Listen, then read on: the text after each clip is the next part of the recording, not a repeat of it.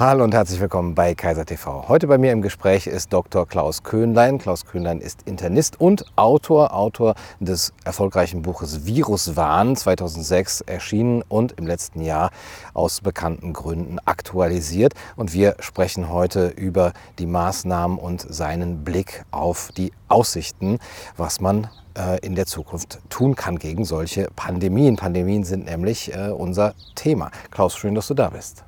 Ja, Schön, dass ihr gekommen seid hier nach Kiel. Ja, wir haben einen ganz hier. schönen Abend erwischt. Am Ostseestrand, sehr, sehr schön.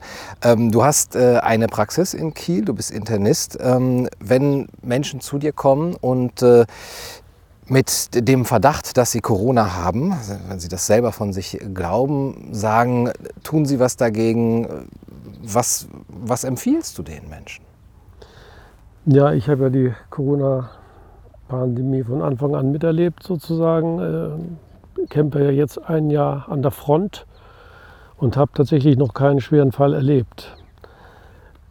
Ich habe wohl miterlebt, als die Patienten, äh, als, die, als die Bilder aus Italien gezeigt wurden, dass äh, in den folgenden Tagen die Patienten mit Schnappatmung in die Praxis kamen und das Gefühl hatten, keine Luft mehr zu kriegen. Die brauchten aber nur ein bisschen beruhigende Worte und ähm, dann legte sich das sehr schnell wieder. Die, ich habe natürlich dann im Folgenden auch, äh, kam ich nicht umhin, auf Corona zu testen und habe dann auch positive Resultate gehabt. Zum Teil, zum Teil hatte man es gar nicht in der Hand, da wurden sie einfach äh, getestet nach Reisen und fielen dann manchmal positiv auf. Und dann gab es die anschließenden äh, Verfolgungsuntersuchungen, äh, wo dann auch noch mal ab und zu mal einer positiv war, aber es waren nie richtige Infektionsketten zu sehen eigentlich, sondern es waren Einzelfälle, die dann positiv waren. Und äh, die zeichneten sich eigentlich alle dadurch aus, dass sie nicht krank waren oder wenn dann nur leichte Symptome hatten, also Husten, Schnupfen. Ähm, in schwereren Fällen mal grippale Symptome, also wie bei einer Influenza und das hatte ich tatsächlich in der Zeit auch. Das waren einige Leute, die vom Skilaufen zurückkamen. Und ähm, der Arbeitgeber war UKSH, also unser Klinikum hier. Und der wollte gerne, dass sie auf Corona getestet werden. habe ich gesagt, Corona teste ich hier in meiner Praxis nicht. Das war noch in der Zeit, als man gesagt hat, bloß nicht hier Corona in der Praxis, sonst ist der Laden gleich zu, wenn du dann einen positiven hast. Jedenfalls habe ich gesagt, das mache ich hier nicht. Lasst euch woanders testen oder ähm, bleibt zu Hause, bis ihr wieder gesund seid. Da waren nämlich welche symptomatisch, die hatten Fieber zum Teil und Gliederschmerzen. Und dann sagten sie zurück, ja, aber der Arbeitgeber hätte doch gesagt, dann sollte ich sie wenigstens auf Influenza testen. Sie sollten, er wollte nur wissen, was sie haben. Und dann habe ich gesagt, okay, dann machen wir einen Influenza-Abstrich. Und siehe da, der war positiv. Corona-Abstrich haben wir dann nicht gemacht. Ähm, und das klinische Krankheitsbild war halt eine Influenza. Und da fiel mir auf, ähm, die Influenza ist von Corona eigentlich nicht zu unterscheiden, klinisch. Das habe ich dann ein Jahr später, konnte ich das in unserem Ärzteblatt nachlesen, hat das nämlich äh, ein äh, Kollege aus Hamburg, Intensivmediziner, geschrieben ähm, über Covid und die Einlassung, äh, der, der, der, ein, der Beginn startete damit, klinisch ist Covid von der Influenza nicht zu unterscheiden. Es sei denn vielleicht anhand der Geschmacksstörung. Das sei vielleicht das einzig pathognomonische Zeichen. Und dann muss ich aber sagen, Geschmacksstörung ist nun wirklich nichts pathognomonisches. Das hat man auch bei jeder Influenza. Eine Sinusitis ist da immer dabei. Und ähm, ich kann selbst aus eigener Erfahrung reden. Ich habe so eine chronische Sinusitis und wenn ich da, da hinten ist Bülk, da ist unser Klärwerk. Ich hatte, ich hatte es tatsächlich immer so lange schlimm, dass ich ein halbes Jahr nichts roch und Immer wenn ich da rumfuhr mit dem Segelboot, äh, meine Mitsegelnden, die verzogen das Gesicht, weil es so roch und ich sagte, was ist hier los? Ja, ich will nur sagen, also Geschmacksstörungen sind nichts Pathognomonisches für Covid-19, auch wenn das immer wieder äh, betont wird. Die Krankheit ist tatsächlich von der Influenza nicht zu unterscheiden und sie hat die Influenza abgelöst, wie wir jetzt gesehen haben. Also das kann man wunderbar im Bulletin vom Robert-Koch-Institut nachvollziehen in dem Covid mehr wird, wird Influenza weniger. Also Influenza ist richtig runtergegangen, auf Null praktisch. Und Covid ist in astronomische Zahlen hochgegangen. Das liegt natürlich an dieser Massentestung. Und da man es klinisch nicht unterscheiden kann, bestimmt der Test, was der Patient hat. Meistens hat er ja gar nichts, aber wenn er was hat, bestimmt der Test das. Und deswegen ist meine Sorge die, dass viele Influenza-Patienten fehldiagnostiziert oder, oder maskiert durch den Covid-19-Test heute auf Intensivstationen liegen und anders behandelt werden, als man eine Influenza behandeln würde. Intubiert. Die werden nämlich mit, nee, gar nicht mal intubiert, das macht man erst, wenn sie schwer krank werden. Aber auch das ist natürlich ein wesentlicher äh, ungünstige Folge, weil aus Selbstschutzgründen hieß es, sollen die Patienten vorzeitig intubiert werden. Aber was noch viel schlimmer ist in meinen Augen, ist die Tatsache, dass die alle mit Dexamethason behandelt werden. Dexamethason ist ein schweres Immunsuppressivum. Man kriegt danach zwar besser Luft, wenn man das nimmt, weil die ganzen Lymphozyten kaputt gehen in der Lunge, aber das hemmt im gleichen Zuge die Abwehr und führt dann häufig zu schweren Superinfektionen in der Lunge. Ich habe das auch mit meinem Pulmonologen hier diskutiert und fragte ihn, ja, kannst du dir nicht vorstellen, dass da jede Menge Influenzafälle auf deiner Station liegen, die werden bloß nicht mehr diagnostiziert. Dann druckst du so ein bisschen rum, ja, ja, könnte sein, aber und dann fragte ich noch nach, würdest du die auch mit, mit, mit Dexamethason behandeln, Influenza? Also, um Gottes Willen, wenn die tun, die kriegen ja dann schwere Superinfektionen. Also das ist ungünstig, dieser, äh, diese Situation. Ja. Aber ähm, ich bin ja auf die Therapie überhaupt aufmerksam geworden, weil ich ja gewahrschaut war ähm, durch die, meine AIDS-Vorgeschichte. Wir haben das Buch ja damals geschrieben, ähm, weil ich äh, auch durch mehrere Zufälle in diese AIDS-Problematik äh, reingerutscht bin. Da war ich noch an der onkologischen Klinik in Kiel und wir hatten dann Lymphompatienten, der, ähm, von dem es plötzlich hieß, der hätte jetzt AIDS. Das war Anfang 90er Jahre. Da hatten wir also unseren ersten AIDS-Fall in der Klinik. Da fragte ich aber, wieso, der hat doch gestern noch ein Lymphom gehabt. Ja, hieß es ja, der hätte aber einen positiven HIV-Test. Und dann habe ich damals gesagt, ja gut, dann ist das jetzt aber aus meiner Sicht äh, nicht unbedingt eine neue Seuche, sondern allenfalls die Seuche eines neuen Testes. Nämlich das Krankheitsbild ist ja das gleiche. Habe ich damals nur so dahingesagt, dass das äh, das echte Problem werden sollte mit der AIDS-Epidemie. Das war mir zu dem Zeitpunkt noch gar nicht klar. Mittlerweile ähm, diagnostizieren wir ja, also die AIDS-Definition wird immer, immer mehr erweitert sodass zum Schluss 27 vorher bekannte Erkrankungen in Gegenwart eines positiven HIV-Testes AIDS genannt werden. Ja. So kann man natürlich eine Seuche fabrizieren, sag ich mal, aber das ist in Wirklichkeit keine, sondern es ist eine Old Epidemic under a new name. Mhm. Ja. Okay. Das Label wird einfach. Ja, und die Old Epidemic, das ist in Afrika zum Beispiel, ist das Tuberkulose. Das wurde durch Einführung des HIV-Tests wurde das zu AIDS die ganzen armen Leute, die da in den Minen arbeiten, die äh, zum Teil Marihuana rauchen, äh, die ganzen Kalats, die rauchen alle Marihuana, die haben ähm, auch ganz viel Tuberkulose da unten. Und ähm, da dieser, HIV-Test kreuzreagiert mit Tuberkulose, das ist in einem Journal sehr gut gezeigt worden von Max Essex im Journal of Infectious Diseases, ähm, äh, ist es klar, dass die dann jetzt äh, AIDS-Patienten geworden sind. Und Damals ist dem Beki, dem wurde ja auch äh, in amerikanischen Zeitungen gesagt, dass äh, sein Land inmitten einer schweren AIDS-Krise sei und die Toten am Straßenrand liegen und äh, alles Katastrophe, Katastrophe. Und er merkte nichts davon. Deswegen wurde er kritisch und stieß dann auf die kritischen Arbeiten von Duisberg und anderen über die ACT-Problematik, das äh, Medikament gegen AIDS, was sich ja als sehr giftig und überdosiert herausstellte dann später. Und ähm, der merkte nichts davon und äh, war keine erhöhte Sterblichkeit im Land. Und um sich einen Überblick zu verschaffen, hat er eine ganz äh, clevere Sache gemacht. Er hat eine, eigentlich einfach seine Begräbnisunternehmen befragt und kriegte die Rückmeldung, nee, Flaute, nichts los. Ähnliches konnten wir hier machen im Frühjahr letzten Jahres. Ein Freund von mir, der ist Bestatter und der sagte, nee, sie hätten da Kurzarbeit im Moment. Ja. Das war zu der Zeit, als in Italien angeblich die Leute alle starben. Ja, wo wir in den Medien auch die Särge gesehen haben. wurde, ja. Mhm. Also es kann gut sein, dass in Italien äh, einige mehr gestorben sind. Als ich gesehen habe, wie die therapiert worden sind, sollte mich das nicht wundern. Gerade wenn das alte Leute sind, die haben da massiv auch Cortison und antivirale Substanzen eingesetzt. Und das äh, kann bei einem viralen Infekt die Sterblichkeit eigentlich nur erhöhen. Mhm.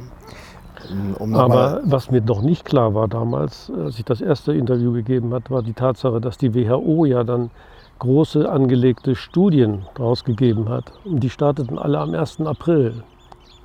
Also weltweit fast. Deutschland war eine Ausnahme, in Deutschland nicht, komischerweise. Warum, weiß ich nicht.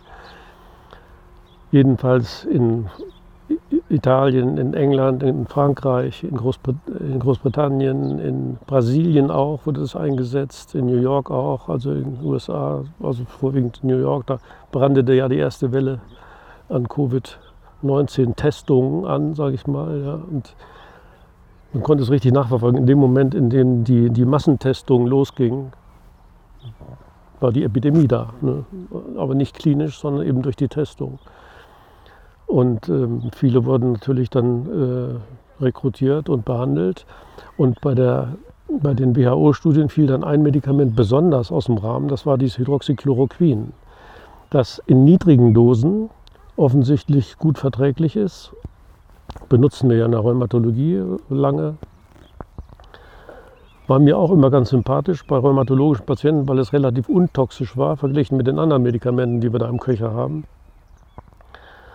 Und ähm, das übersteht man natürlich bei einem viralen Infekt. Und der, der, behandelnde Doktor hat dann das Gefühl, es hat geholfen. Aber es hat nicht zu so sehr geschadet. Ich meine, so ein äh, akuter viraler Infekt, wir haben es früher immer gesagt, eine Influenza geht mit Doktor nach sieben Tagen und ohne Doktor nach einer Woche. Eine Woche nicht? Da, das war zu der Zeit, als wir die antiviralen Substanzen noch nicht eingesetzt haben. Und mittlerweile aber von sowas äh, kann ja die Pharmaindustrie nicht leben, von solchen selbstlimitierenden Erkrankungen. Da muss man sich schon irgendwie draufsetzen. Und ich sehe mit Sorge, was jetzt hier mit Covid noch passiert. Also erstmal noch, um das Hydroxychloroquin-Thema zu Ende zu bringen. Ähm, da wurden Dosen eingesetzt. Das liest sich was wie die, wie die, wie die, wie die, Selbst, wie die Hilfe zum, zum äh, Suizid. Ja. Es gibt tatsächlich von Hydroxychloroquin, also äh, selbstbestimmt sterben mit Chloroquin gibt es ein Büchlein, eine Anleitung zum selbstbestimmten Sterben, weil diese Substanz die äh, Fähigkeit hat, in hoher Dosis Kammerflimmern auszulösen. Kammerflimmern ist gleichbedeutend mit einem plötzlichen Herztod. Da wird man ohnmächtig und schläft ein. Und das ist natürlich ganz angenehm. Und ähm, das passiert mit Hochdosis Hydroxychloroquin. Und die Dosen, die in den Studien verwandt wurden, das waren 2,4 Gramm am ersten Tag, gefolgt von 800 Milligramm täglich, äh, sodass man innerhalb von 10 Tagen fast 10 Gramm Hydroxychloroquin-Intus hatte. Und da dieses Präparat auch noch kumuliert, ist also eine relativ hohe Dosis im Blut dann nach 10 Tagen, die sicherlich in einigen Fällen Kammernflimmern ausgelöst hat. Und das hat sicherlich diese äh, Übersterblichkeitszacke, dieses in Euromomo, die kann man ja. da nachsehen, äh, ausgelöst hat. In Italien dann oder in, in weltweit. weltweit? Also überall da. Das kann man also wirklich epidemiologisch, toxikologisch und zeitlich nachvollziehen, ja, diese, diese Katastrophe. Das findet sich eigentlich nur da, wo die WHO-Studien eingesetzt wurden. Also ich habe nicht alle Länder kontrolliert, aber jedenfalls Frankreich, Italien, Spanien, England, Belgien? Belgien interessanterweise. Und ich meine, wir haben eine gemeinsame Grenze mit Belgien und äh, bei uns war überhaupt nichts. Während in Belgien ist die massivste Übersterblichkeitszacke überhaupt zu verzeichnen. Und da haben sie in der Remote-Studie eben genau diese hohen Dosen eingesetzt. Naja, das war also das Drama von Hydroxychloroquin. Man kann ja über solche, wie es dazu gekommen ist, kann man nur spekulieren. Ich, ich glaube ja immer noch nicht an Absicht, sondern ich glaube, dass es ein Fehler war. Und da gibt es auch ein Interview mit dem Leiter dieser WHO-Studien, der dann gefragt wurde, wieso er denn eigentlich auf diese hohe Dosis gekommen ist. Und dann hat er gesagt, naja, irgendwie muss man ja anfangen, ist ja ein neues Virus, wir wissen nicht genau. Und ähm, er hätte sich so ein bisschen nach der Dosierung ähm, bei der Amöbenruhr gerichtet. Und dann hat ein anderer äh, Kollege gesagt, also er hätte viel Amöbenruhr behandelt, aber nie mit Hydroxychloroquin, sondern mit Hydroxyquinolin. Und sagte dann, I think he confused it. This man is dangerous. He calls himself a doctor, but he is dangerous. Und äh, naja, das ist so ein Interview in, in François, also in, in der französischen Zeitung, in der das ähm, aufgezeichnet wurde. Und ähm, weiter wurde das nicht verbreitet. Aber ich habe es auch über Deutschlandfunk, wurde es einmal durchgegeben, dass äh, der Verdacht bestünde, dass die breite Anwendung von Hydroxychloroquin die Sterblichkeit erhöht hätte. In Frankreich war speziell genannt. Und als ich das hörte, dachte ich, oh, wenn Sie das jetzt zugeben im Deutschlandfunk, dann wird es ja interessant. Ja. Das war Aber das war nur eine Mai Meldung oder? und dann haben sie das sicherlich realisiert, dass das dem Publikum nicht zuzumuten ist und haben das dann nicht wieder erwähnt, sondern Hydroxychloroquin ist vom Markt, da ist eingestampft worden. Also nach dem Motto hat nicht geholfen, kann weg. Aber so ist es eigentlich mit allen anderen Substanzen auch gegangen. Dann kam das Remdesivir, sollte auf den Markt sparen, hat das ja für ich weiß nicht wie viele Millionen hier eingekauft. Ähm, das hat sich auch nicht bewährt. Das ist ein Medikament vom Typ des AZT, das ist auch ein Nukleosid-Analogon. Das sind ähm, DNA-Terminatoren, also sie hemmen die DNA. Ähm, damit killt man möglicherweise auch das Virus. Bloß das Virus hat seine Schuldigkeit ja längst getan, wenn die Symptome da sind. Das muss man sich immer wieder vergegenwärtigen. Ja? Die Symptome, die der Mensch hat, sind ja die Abwehr gegen das Virus. Das heißt, das Virus hat seine Schuldigkeit längst getan. Und wenn man jetzt die Symptome beschießt mit solchen Substanzen, dann hemmt man eigentlich nur die Abwehr. Das ist zwar auch manchmal subjektiv für den Patienten unter Umständen angenehm, weil Schwellungen zurückgehen, aber es kann den Verlauf der Erkrankung eigentlich nur verschlechtern. Und es droht, es drohen unter Umständen dann eben bakterielle Superinfektionen mhm. wie bei der Influenza. Das ist auch eine Immunsuppression dann. Deswegen kann ich von solchen Maßnahmen nur abraten. Leider ist es immer noch so, dass äh, Substanzen wie Tocilizumab und also das sind Interleukin-Inhibitoren, auch schwere Immunsuppressiva, die wir äh, aus der Rheumatologie kennen, ähm, dass die versucht werden, bei diesen äh, Virusinfekten einzusetzen. Ähm, kann nicht gut gehen. Manche überleben das sicherlich, aber die Krankheitsverläufe sind sicherlich ungünstiger darunter. Du hast eben von diesem Umlabeln gesprochen, ähm, Influenza, ähm, Covid-19. Müsste man dann nicht eigentlich bei jedem PCR-Test eben dann auch so einen Influenza-Abstrich noch so mit dazu machen, um dann zu vergleichen? Ja, müsste man, wird aber nicht gemacht. Ne? Also man streicht dann nicht zweimal ab, sondern man eben, das ist eine ganz starke Testbias äh, zugunsten von Covid-19. Mhm. Okay. Ne, sonst äh, würde man es vielleicht voneinander kriegen, wobei man nicht weiß, ob nicht beide Tests positiv ausschlagen können. Ja, ja, ja, genau. Aber ähm, ich will damit nur eben sagen, dass äh, der Test die Krankheit definiert. Ja. Und das ist eigentlich eine Abkehr von dem, was wir so gelernt haben, dass man eigentlich erstmal ein komplexes klinisches Krankheitsbild hat ähm, und das diagnostiziert, äh, statt sich auf den Test zu verlassen. Also wenn jemand mit Luftnot ins Krankenhaus kommt, dann werden die alle auf Covid-19 getestet. Und wenn der Test dann positiv ist und im Winter ist das einer von zehn wenigstens, ähm, dann geht das gleich einen anderen therapeutischen Weg. Die wird erstmal gleich isoliert und das sind alles, alles Maßnahmen, die schlecht sind für den Patienten. Und die Medikation dann auch. Ne? Was ist mit den äh, Mutanten, die uns jetzt äh, seit diesem Jahr ähm, präsentiert werden? Wo, wo, kommt das dann her? Sind, sind das neue Erfindungen oder gab es die ja, immer schon? Da bin ich zu, zu wenig Virologe, um das, um das äh, wirklich klar zu beantworten. Jedenfalls ähm, sehe ich äh, auch von den Mutanten kein neues klinisches Krankheitsbild. Ja, die sind alles, also es gibt keine neue Krankheit, die durch Mutanten ausgelöst worden sind. Und dass Viren mutieren, ist nun nichts Neues. Äh, das äh, wird mich jetzt nicht weiter beunruhigen. Die mutieren halt. Und dann wird gesagt, ja, sie sind ansteckender als ja. das alte. Ja. Ich meine, auch das können wir nicht nachvollziehen. Ja, nirgendwo. Mhm. Ja. Und äh, Long Covid, was hältst du davon? Ist das, äh, ja, Long Covid, das, das gab es das gab's sofort offensichtlich, äh, bevor überhaupt jemand sagen konnte, dass es Long Covid geben wird. Aber also ähm, das sind Patienten, die äh, langfristig beatmet worden sind zum Beispiel. Die haben natürlich äh, eine ganze Weile noch schwere Nebenwirkungen. Ja. Also, aber das sind nicht nur Covid-Patienten, sondern jeder, der beatmet worden ist längere Zeit, der hat da lange dran zu knapsen. Mhm.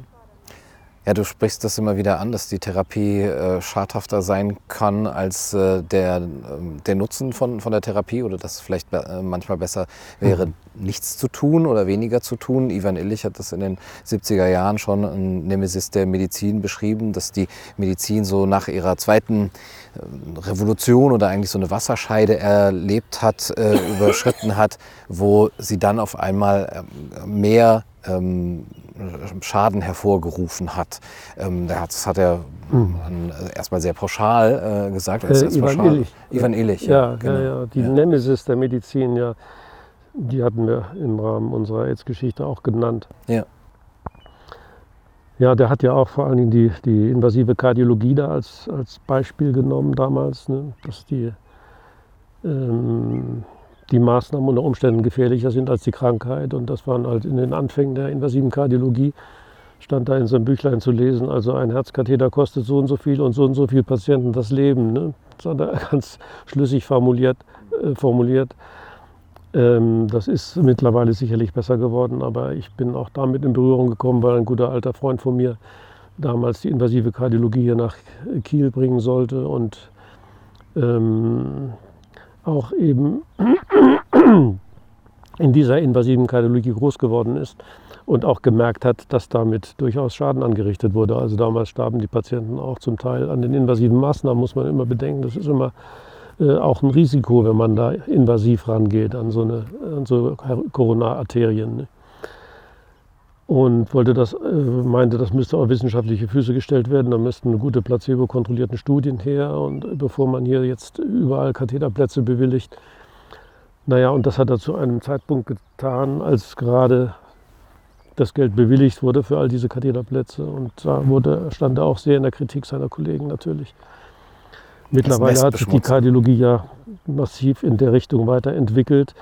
Ähm, mittlerweile gibt es sicherlich auch positive Aspekte, aber die, dass sie so groß sind, wie sie immer herbeigeredet werden, dass jede kardiale Intervention eine lebensrettende Maßnahme ist, ist es für den Patienten im Einzelfall vielleicht, aber ähm, jedenfalls ähm, älter werden wir davon nicht. Die mittlere Lebenserwartung hat sich nicht wirklich verändert. Ja. Mhm. ja. Also wenn man äh, diesen Blick auf die Medizin hat, dann sieht man ja auch die Maßnahmen, die hier so getroffen werden, nochmal mit einem anderen Auge, dass man überlegt, okay, welchen Schaden können sie wirklich äh, hervorrufen. Du hast das, wie du angemerkt hast, eben schon bei der AIDS-Epidemie oder Pandemie äh, betrachtet. Ähm, was können wir lernen aus den vergangenen Epidemien, Pandemien und unserem Umgang damit, dem Umgang der Politik, der Medien und äh, vielleicht auch der Wissenschaft? Naja, die, also wir, wir leben ja in einer Zeit, in der äh, Pandemien eigentlich gar keinen Platz haben. Wir sterben an Herz-Kreislauf-Krankheiten und an Krebs und nicht an Seuchen. Dazu geht es uns viel zu gut. Wir haben alle genug zu essen. Die äh, hygienischen Maßnahmen sind gut. Äh, es ist kein Nährboden für Seuchen da eigentlich. Deswegen werden sie jetzt einfach erfunden mittels Tests. Und das geht schon eine ganze Weile. Wie gesagt, die AIDS-Epidemie war im Grunde ähm, ausschlaggebend, dass es so weitergehen konnte, weil es, weil es geschluckt wurde. Damals ähm, hat man, wie gesagt, alte Krankheiten in Gegenwart des neuen Testes äh, in, in eine neue Krankheit verwandelt.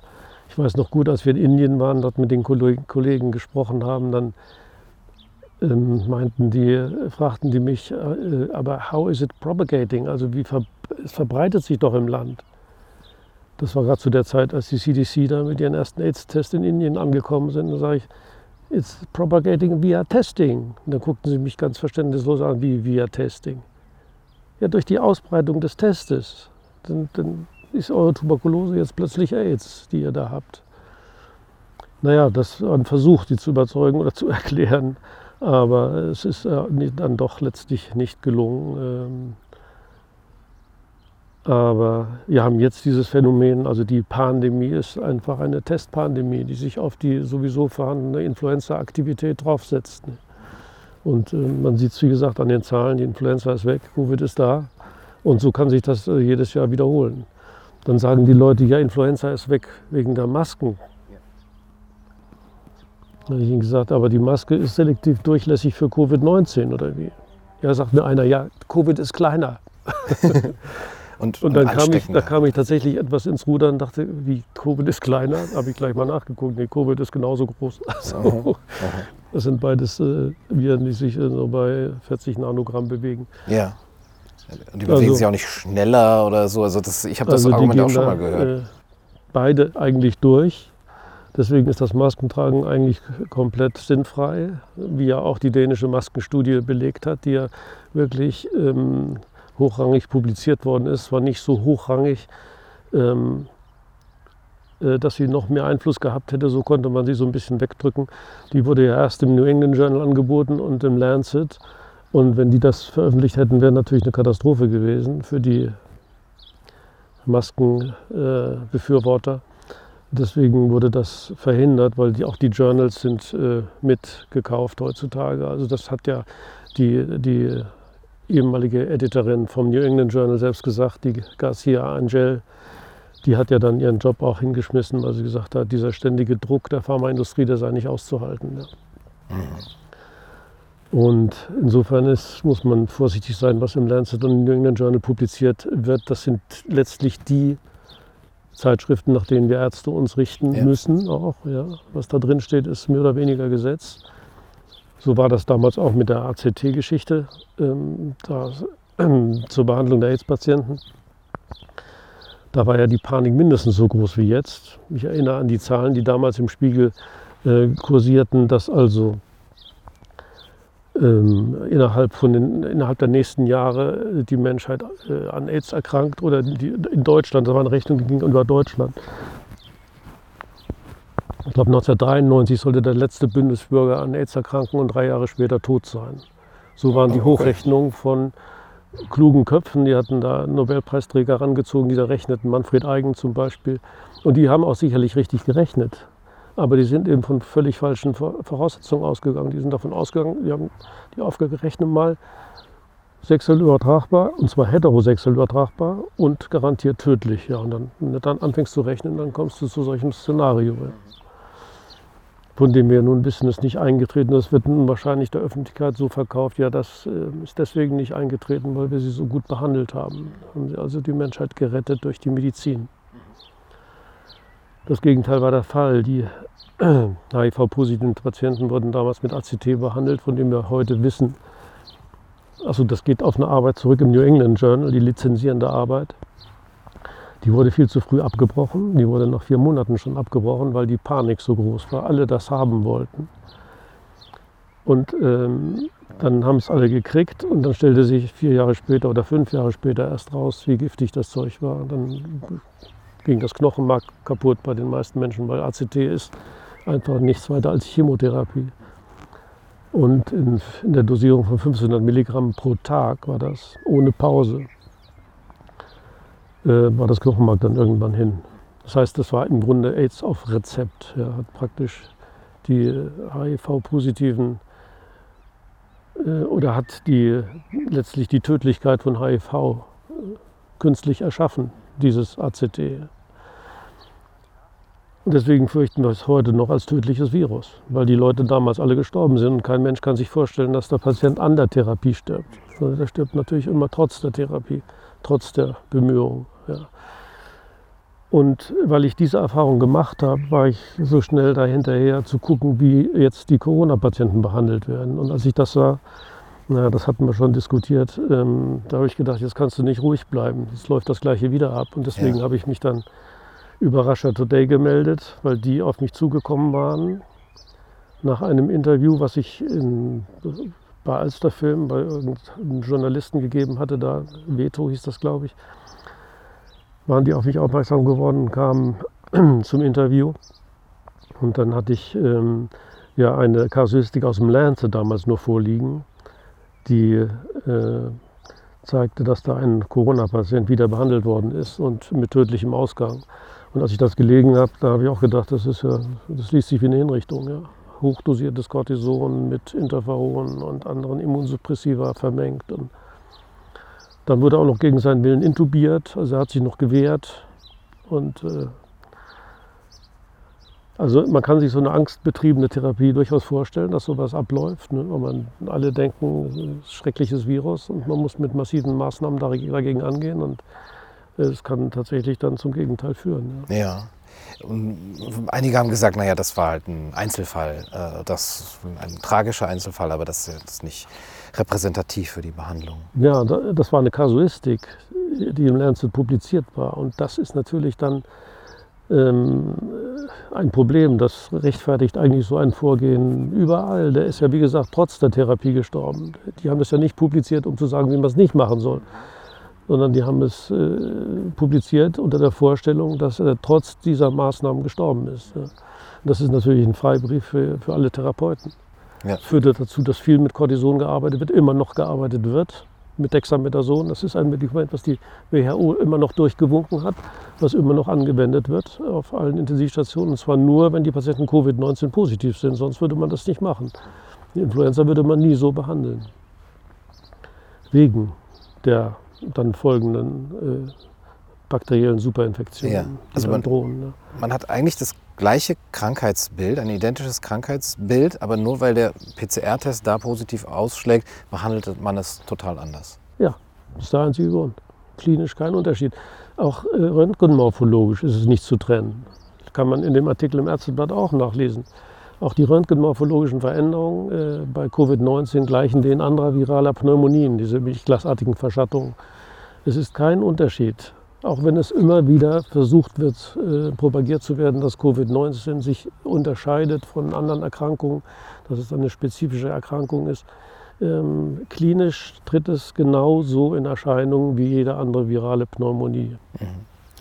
Was du eben gesagt hast über die Masken, äh, untermauert durch die dänische Studie, das haben wir jetzt wahrscheinlich in der äh, Version äh, stumm geschaltet, weil äh, YouTube ähm, da manchmal Probleme macht, äh, ja. wenn sowas gesagt wird. Äh, aber wir haben die unzensierte Version jetzt für euch alle natürlich auf den anderen Kanälen hochgeladen. Das sorgt ja so ein bisschen dafür, auch vielleicht bei dir, was darf ich überhaupt sagen noch? Was darf ich, äh, was darf ich heute sagen? Hast du manchmal das Gefühl, dass du sehr vorsichtig sein musst? Also ich ähm, habe nicht so sehr das Gefühl, dass ich vorsichtig sein muss im Moment. Ähm, ich, bin jedenfalls noch nicht angegriffen. Ich kann auch das, was ich sage, gut ähm, belegen. Also auch speziell das mit der Maskenstudie. Ähm, da muss erstmal einer an, dagegen andiskutieren, die wird ja einfach verschwiegen. Ja. Ne, die ist ja da, mhm. die ist nachlesbar, die ist äh, für jeden wissenschaftlichen Denken, denkenden Menschen nachvollziehbar.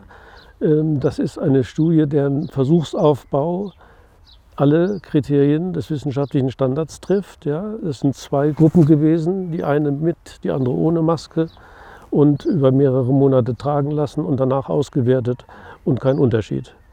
Also ich wüsste nicht, welcher Versuchsaufbau da besser sein soll als dieser Versuchsaufbau und der kommt eben zu diesem Ergebnis.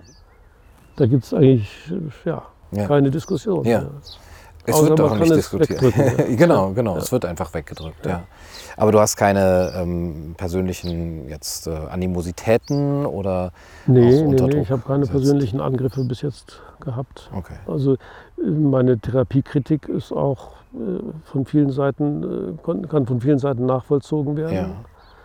Ja. Ähm, da hat mich keiner für irgendwie angegriffen in irgendeiner Form. Insofern ist das, denke ich, eine Sache, der man wirklich nachgehen muss. Äh, ich meine, ich kann ja nicht überall hinfahren und kann gucken, wie sind die Leute behandelt worden. Ich kann nur sehen, ähm, was für Medikamente die WHO da empfohlen hat. das waren ja Testballons sozusagen. Ja. Und ich kann auch nicht in jede einzelne Akte gucken und kann nicht gucken, ob die alle Kammerflimmern gekriegt haben. Aber das ist ganz stark anzunehmen. Denn ich weiß es auch äh, aus persönlichen Mitteilungen von meinem äh, Freund, der hier die Intensivstation leitete in Kiel. Die sind mit den englischen Kollegen in Kontakt gewesen. Die hatten auch total die Hosen voll damals. Sie haben gesagt, die sterben da gerade wie die Fliegen in London. Das kommt hier auch an, garantiert. Ja. Und es ist alles verständlich, dass sie dann Intensivbetten frei halten müssen und so weiter und so fort. Und dann natürlich lieber mehr als zu wenig. Deswegen kann ich mir auch wirklich vorstellen, dass auch die Regierung natürlich das geglaubt hat und deswegen so reagiert hat. Das ist alles vorstellbar.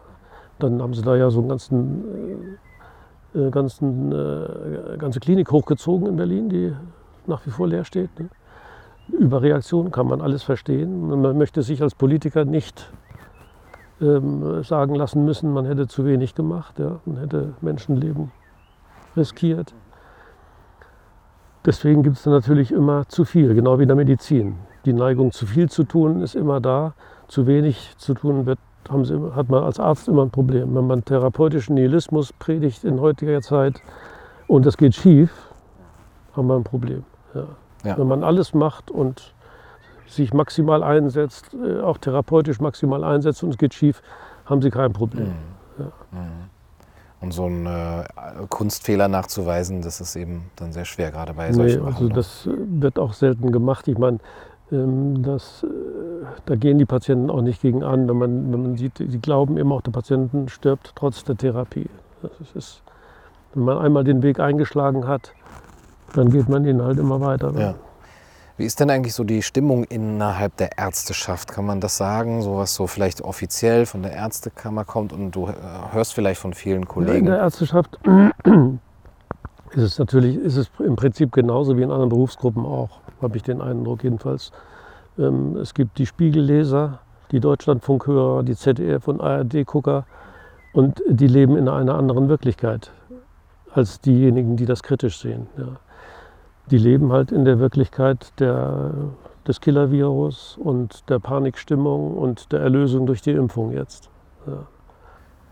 Die haben das doch studiert. Man, man hat wirklich das Gefühl, man lebt in zwei Welten. Ja. Ja. Also ich und der Riss geht ja manchmal durch die Familien durch oder innerhalb der Familie. Auch äh, meine auch Verwandte von mir, die sich vorwiegend an Deutschlandfunk oder Spiegel orientieren oder im ARD, ZDF gucken und ähm, das Wort für Wort glauben, was dort erzählt wird und nicht sehen, wie das übertrieben wird, wie das dargestellt wird, wie immer nach dem gleichen Prinzip. Erst die Gräber in Bergamo, dann, dann die Sarg, die, das Sargbild.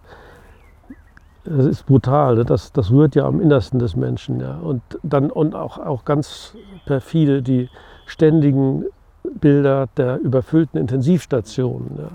mit bräuchlingsbeatmeten Patienten und Panik und äh, über, ja, wie gesagt, Personal, was überarbeitet ist. Das stimmt übrigens, Personal ist überarbeitet, aber das liegt daran, weil sie zu wenig Personal haben. Hat ja ein Intensivpfleger da bei Herrn Spahn in so einer Pressekonferenz sehr schön zum Ausdruck gebracht. Und Intensivstationen, da ist immer Hektik. Ja, das, da können Sie also hingehen, wann Sie wollen, da ist immer Hektik und die sind, sollen auch immer voll sein. Ich meine, ich bin selbst lange Notarzt gefahren äh, während meiner Ausbildung und wir hatten immer, haben immer unter Triage-Bedingungen gearbeitet, so, sozusagen. Ja. Wir haben immer, wenn wir einen neuen Patienten hatten äh, und intubieren mussten und ihn auf die Intensivstation bringen mussten, dann musste einer verlegt werden, der schon extubiert war und äh, auf eine Normalstation konnte. Also das ging immer Hand in Hand sozusagen. Also immer, äh, die waren immer voll. In dieser Zeit sind sie eigentlich eher leer. Also wir haben ja jetzt etliche Berichte sind ja jetzt durchgesickert, die zeigten, dass die Intensivstationen also, also eher leer sind als voll. Mal vorsichtig gesagt. Ja. Außerdem wird da offensichtlich auch Schindluder getrieben mit Geldern und äh, werden äh, Gelder äh, eingeheimst für bereitgestellte Betten und all sowas. Also, aber diese ganzen äh, Geschichten, die kann ich nicht nachvollziehen und will ich auch nicht nachvollziehen. Aber da ist jedenfalls auch läuft über das Geld einiges, was dazu führt, dass immer wieder behauptet wird, die Intensivstationen seien überlastet. Da ist nichts von wahr. Ne? Hat ja jetzt Gott sei Dank auch mal ein, ein Mainstream-Artikel in der Welt, ist da jetzt erschienen, ja. der das auch mal zur Sprache gebracht hat. Ne? Von Matthias Schrappe, auch ja, genau. äh, die, das Thesenpapier. Also das, was uns schon von Anfang an eigentlich verkauft wurde als ähm, Begründung, wir müssen alles tun, um die Triage zu vermeiden, da sagst du, die hatten wir immer schon ja, da ist nichts von zu sehen. Mhm. Ja. Jetzt, was gerade sehr stark diskutiert wird, ist eben auch, wie man mit äh, Kindern umgeht, wie man mit der Situation in den Schulen umgeht und wie man das Recht auf Bildung an die Impfung knüpft. Ähm, wie ist so deine Sicht auf die Diskussion derzeit? Ja, die Entwicklung mit der Impferei ist äh, eine ganz fatale Geschichte ist ja ein indirekter Impfzwang, der da im Moment stattfindet. Also man kann ja ohne Impfung sich nicht mehr frei bewegen, ähm, jedenfalls nicht mehr reisen, man kann sich noch frei bewegen. Es wird Druck von den Arbeitgebern meistens stark ähm, ähm, ausgelöst, um die Mitarbeiter zur Impfung zu zwingen, sonst Verlust des Arbeitsplatzes, habe ich mehrfach gehört bei Patienten von mir. Und die Kinder mit so einer Impfung zu versehen, ist in meinen Augen eine Katastrophe. Ja? Dass das geplant wird mit einem Impfstoff, der wirklich eine Notfallzulassung hat, ja? der nicht ausgetestet ist, der um ein neues Medikament auf den Markt zu bringen, also eine Impfung, braucht es zehn Jahre. So war es immer. Um eben auch Spätwirkungen nachverfolgen zu können. Jetzt haben sie das auf drei Jahre abgekürzt und äh, die Menschheit wird mit einem Impfstoff versehen, von dem wir nicht wissen, ähm, was im nächsten Jahr passiert damit. Die akute Wirkung, ich habe selbst ein paar Nebenwirkungen gehabt mittlerweile bei Impfstoffen. Das sind meistens Thrombosen, wie Bakti schon vorhergesagt hat, dass diese Nanopartikel sich im Endothel ablagern und dort ähm, offensichtlich zu disseminierten Thrombosen führen. Hatte gerade eine völlig gesunde ältere Dame, die Ende 70, die nach der Impfung plötzlich schlechter Luft kriegte. Das war eigentlich nur relativ diskret. Ich dachte schon, das geht auch als Trainingsmangel hin. Ja. Mhm. Aber weil eben die Impfung auch im, im Raum stand und weil sie das eindeutig so schilderte, nee, sie wäre also sonst die ganze Zeit fit gewesen, jetzt konnte sie die Treppen kaum noch hoch. Also, mhm. Aber ich habe sonst im EKG nichts gesehen, im Echo nichts gesehen und im Lungen, in der Lungenaufnahme nichts gesehen. Dann haben wir aber doch sicherheitshalber noch ein CT gemacht und im CT sah man eben dann diese disseminierten Lungenembolien. Das ist in dem Fall noch glimpflich verlaufen. Aber das sind ja letztlich die Risiken, die auch äh, mehrfach aufgetaucht sind äh, in Form dieser Hirnvenenthrombosen, die häufig gar nicht diagnostiziert werden wahrscheinlich. Weil dazu brauchen wir ein MRT, um das zu machen. Wenn die Symptomatik nicht so ausgeprägt ist, wird man das wahrscheinlich nicht tun. Aber die sind gefährlich. Ne? Und auch eine Lungenembolie ist natürlich gefährlich. Die kann auch ganz schnell zum Tode führen. Und ähm, eine direkte Übersterblichkeit kann ich so in meinem Kreis, und sehe ich auch äh, zwar viele Patienten, aber ich höre nun von manchen, ja, da ist einer nach der Impfung gestorben, da ist einer nach der Impfung gestorben, hier ist einer nach der Impfung gestorben. In mein, von meinen Patienten ist auch einer nach der Impfung gestorben, aber an einem Herzinfarkt, das kann alles noch, geht alles noch als Zufall auf. Ja. Ich mache mir mehr Sorgen vor den Spätwirkungen, die möglicherweise kommen, wenn Geimpfte dann wieder Kontakt mit dem Wildvirus haben. Und das wird ja kommen. Also die Corona-Aktivität ist im Winter wieder bei 10 Prozent. Das heißt, jeder Zehnte kriegt da Kontakt. Was dann passiert, wissen wir alles mhm. noch nicht. Mhm.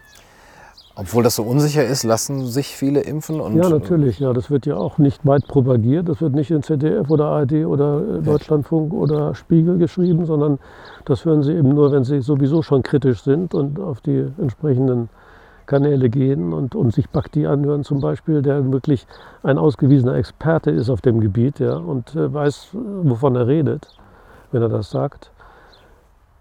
Aber hm, der wird ja schon so als Feindbild hingestellt sozusagen, dass er also ja wissenschaftlich schon gar nicht lange nicht mehr arbeitet, so, aber der hat lange wissenschaftlich gearbeitet. Und wenn man dann in Rente ist, dann ist man, ist man eigentlich an der Spitze seiner Leistung oder ja. an dem, was Erfahrung. Ja, man ist auch etwas freier vielleicht sogar ja. in dem, was man sagen kann. Bitte? Man ist vielleicht etwas freier sogar. Man ist auch freier, dass man, was man sagen kann, genau. Aber den so zu diskreditieren, ist, ist unglaublich, ist äh, abwegig. Ja. Hm. Stattdessen glaubt man einem Herrn Spahn. Ja der ein Bankkaufmann ist und mhm. der dann sich hinstellt und sagt, ja, lasst euch gegen Pneumokokken impfen, lasst euch hier gegen impfen und dagegen impfen. Und äh, von Medizin ja äh, zwangsweise keine Ahnung hat. Und äh, die Berater, die er hat, die äh, sehe ich auch nicht, dass das irgendwie ausgewiesene ärztliche Experten sind. Mehr so Physiker und äh, Virologen, die er da um sich schaut. Ja, die sind alles, das sind Leute, die von Medizin keine Ahnung haben, gar keine. Auch die Virologen nicht sagt der Drosten selbst von sich. Kommen Sie nicht zu mir, wenn Sie krank ja, sind. Ja. Keine ich klinische. Bin in einem ganz entfernten Gebiet der Medizin. Mhm. Mhm. Du hast das auch in deinem Buch die, äh, dargelegt, wie die ähm, Epidemien und Pandemien in der Vergangenheit, ähm, wie, sie sich entwickelt haben und wie sie dargestellt wurden. Und man kann ja heute bei einigen nachweisen, dass die gleiche mediale oder vielleicht ähnliche mediale Darstellung. Es hieß dann auch, wir müssen wir, eine Million Tote äh, gewärtigen, wir äh, haben Problem, werden Probleme bei den Intensivstationen bekommen, wenn wir nichts tun. Und äh, es wurde nicht so viel getan und äh, es ist aber letztendlich nichts gewesen. Es hat sich als Angstmache herausgestellt oder als unbegründete Hysterie. Was ist anders diesmal? Was unterscheidet diese Pandemie von den vorherigen Versuchen? Warum wirkt das so gut? Ja, man hat hier das Gefühl, es soll weitergehen. Ähm, es soll nicht aufhören, sondern es soll weitergehen. Und die ähm, nächsten Wellen werden ja schon immer wieder vorhergesagt. Jetzt soll die vierte Welle schon im Herbst wieder kommen. Das ist natürlich dann ganz schwierig, die von den Impfkomplikationen zu trennen. Weil, und das ist wahrscheinlich auch der Grund, weswegen der Druck so groß ist, dass sich alle impfen lassen. Dann haben wir nämlich keine Placebo-Kontrolle. Dann können wir gar nicht mehr sagen, ja, ist es jetzt von der Impfung gekommen, zum Beispiel. Wenn, also hätten wir 50-50, wo sich nur die Hälfte impfen lassen, dann sehen wir gleich, die, die Ungeimpften kommen gut davon und die Geimpften kriegen Probleme, äh, eventuell bei einem erneuten Kontakt mit Corona. Wenn sie bis zum Herbst alle durchgeimpft sind, dann haben wir diese Kontrolle gar nicht. Okay. Dann können wir nicht noch PCR-Tests bei den Ungeimpften machen und das miteinander vergleichen. Ja, wir haben ja dann eigentlich gar keine Ungeimpften Genau. mehr. Ja, ja, okay. Wie, also wenn wenn man sagt, okay, jetzt, jetzt haben Sie das so durchgezogen, äh, dass es so gut ge gewirkt hat, dass man es sogar auf Dauer stellen kann. Wie kommen wir da wieder raus, wenn die ganze Aufklärung, all die Bücher, Artikel, Videos, Interviews bisher noch nichts gebracht haben? Ich weiß es nicht. Ich weiß es nicht, wie wir da wieder rauskommen. Es ist ja so, dass es alles zensiert wird, sobald es eine gewisse Verbreitung kriegt. Also die Medien sind auf Spur. Sie sind äh, offensichtlich ähm, nicht bereit, ähm, äh, auf Kritik einzugehen. Ich hatte mir meine Sorgen schon gemacht, als ich sah, dass Gates, Bill Gates, der ja der Hauptprofiteur und Propagandist dieser Impfkampagne ist, dass der äh, die Medien, die europäischen Medien mit 4,7 Milliarden pro Jahr sponsert. Und da hat, das war ein Artikel im Medical Tribune, der publiziert worden war von einem Gesundheitsdach in Berlin, wo auch eine äh, Gesundheitsökonomin das eben kritisch sah, dass also ein Mann wie Gates zwar in Ordnung ist, dass er bestimmte Sachen sponsert, also bestimmte Unternehmen sponsert, wie die Polio-Forschung oder diese oder jene, sagte auch ein, ein Kollege, ja, wenn, wenn er was gegen Geld sagt, dann, dann kann er seine Polio-Forschung einpacken. Ja. Aber wenn dann auch noch die Medien äh, an seinem